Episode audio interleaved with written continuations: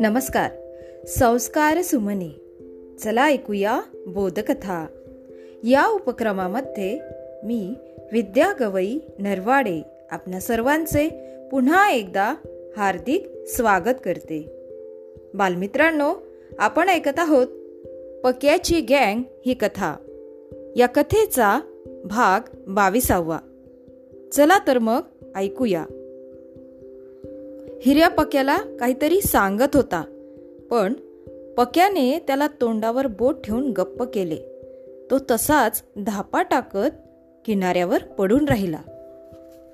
काही वेळ गेल्यावर त्या तिघांनाही जरा हुशारी वाटू लागली आणि मग पक्या उठला आणि त्याने चारही बाजूंना जाऊन टेहळणी केली. जवळपास कोणी नाही अशी खात्री झाल्यावर त्याने सगळ्यांना जवळ ओढून एक कोंडाळे केले आणि तो हलक्या आवाजात म्हणाला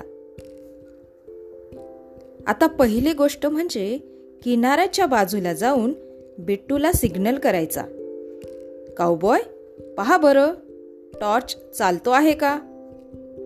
काऊबॉयने पिशवीचे तोंड सोडून टॉर्च बाहेर काढला आणि लावून पाहिला. पक्याने चटकन टॉर्चच्या काचेवर आपला हात ठेवला आणि तो खेकसला. इडियट असा का टॉर्च लावायचा? सगळ्या जगाला कळेल आपण इथे आहोत म्हणून. टॉर्च हातात घेऊन तो हळूहळू किनाऱ्याच्या बाजूला गेला आणि तिन्ही बाजूंना उंच खडक असलेल्या एका जागी किनाऱ्याकडे तोंड करून उभा राहिला. त्याने हातातला टॉर्च तीनदा पेटून ठरल्याप्रमाणे बिट्टूला इशारा केला. असे चार पाचदा केल्यावर किनाऱ्यावर एक टॉर्च दोनदा लुकलुकला. पक्या परत आला आणि जरासा रागवून म्हणाला ह्या बिट्टूनं घोटाळा केलाच. मी त्याला सांगितलं होतं की तू टॉर्च पेटून आम्हाला उलट खून करू नकोस म्हणून. इथल्या लोकांनी ते पाहिलं असलं म्हणजे? फॅटी? फॅटी पक्क्याला म्हणाला तू तर फारच करतोस बुवा. आपला सिग्नल त्यानं पाहिला हे आपल्याला कळायला नको का? नाहीतर ते कसं कळलं असतं? काऊबॉयने फॅटीच्या तोंडावर हात ठेवला. ए बाबांनो भांडण नको. चला आता आपण आपल्या होडीत बसून जाऊया आणि जाताना त्यांची पण होडी घेऊन जाऊ. म्हणजे बसतील ते इथेच अडकून. आपण सगळ्यांनी कशाला जायचं? हिरे आणि फॅटी जाऊ देत. मी आणि काऊबॉय इथेच थांबतो यांच्यावर लक्ष ठेवायला. पक्या आणखी पुढचा विचार करत होता.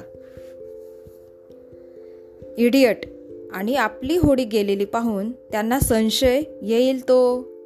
मग ते तुम्हाला शोधून काढून रिव्हॉल्वरनं खल्लास करतील.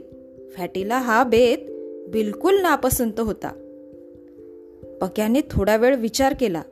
मग तो म्हणाला निदान जाण्यापूर्वी ते कोठे आहेत? काय करत आहेत? ते तरी पाहूया. हिर्या तू पुढे हो आणि तुझ्या मागून येतो. हिर्या किनाऱ्याजवळच्या खडकावरून चढून वर गेला आणि एका खडकाच्या आडोशाला उभा राहून पाहू लागला. थोड्या वेळाने त्याने खून केली. तेव्हा बाकीचे तिघेही त्याच्याजवळ गेले आणि पाहू लागले. त्या बेटाच्या मध्यभागी चांगले प्रशस्त मैदान होते. आणि तिथे तो गोरा माणूस आणि दुसरा एक माणूस असे दोघे उभे असलेले जाळाच्या प्रकाशात दिसत होते. तो जाळ आता विजत आला होता आणि तो पुन्हा पेटवायचा प्रयत्न ते दोघंही करत नव्हते.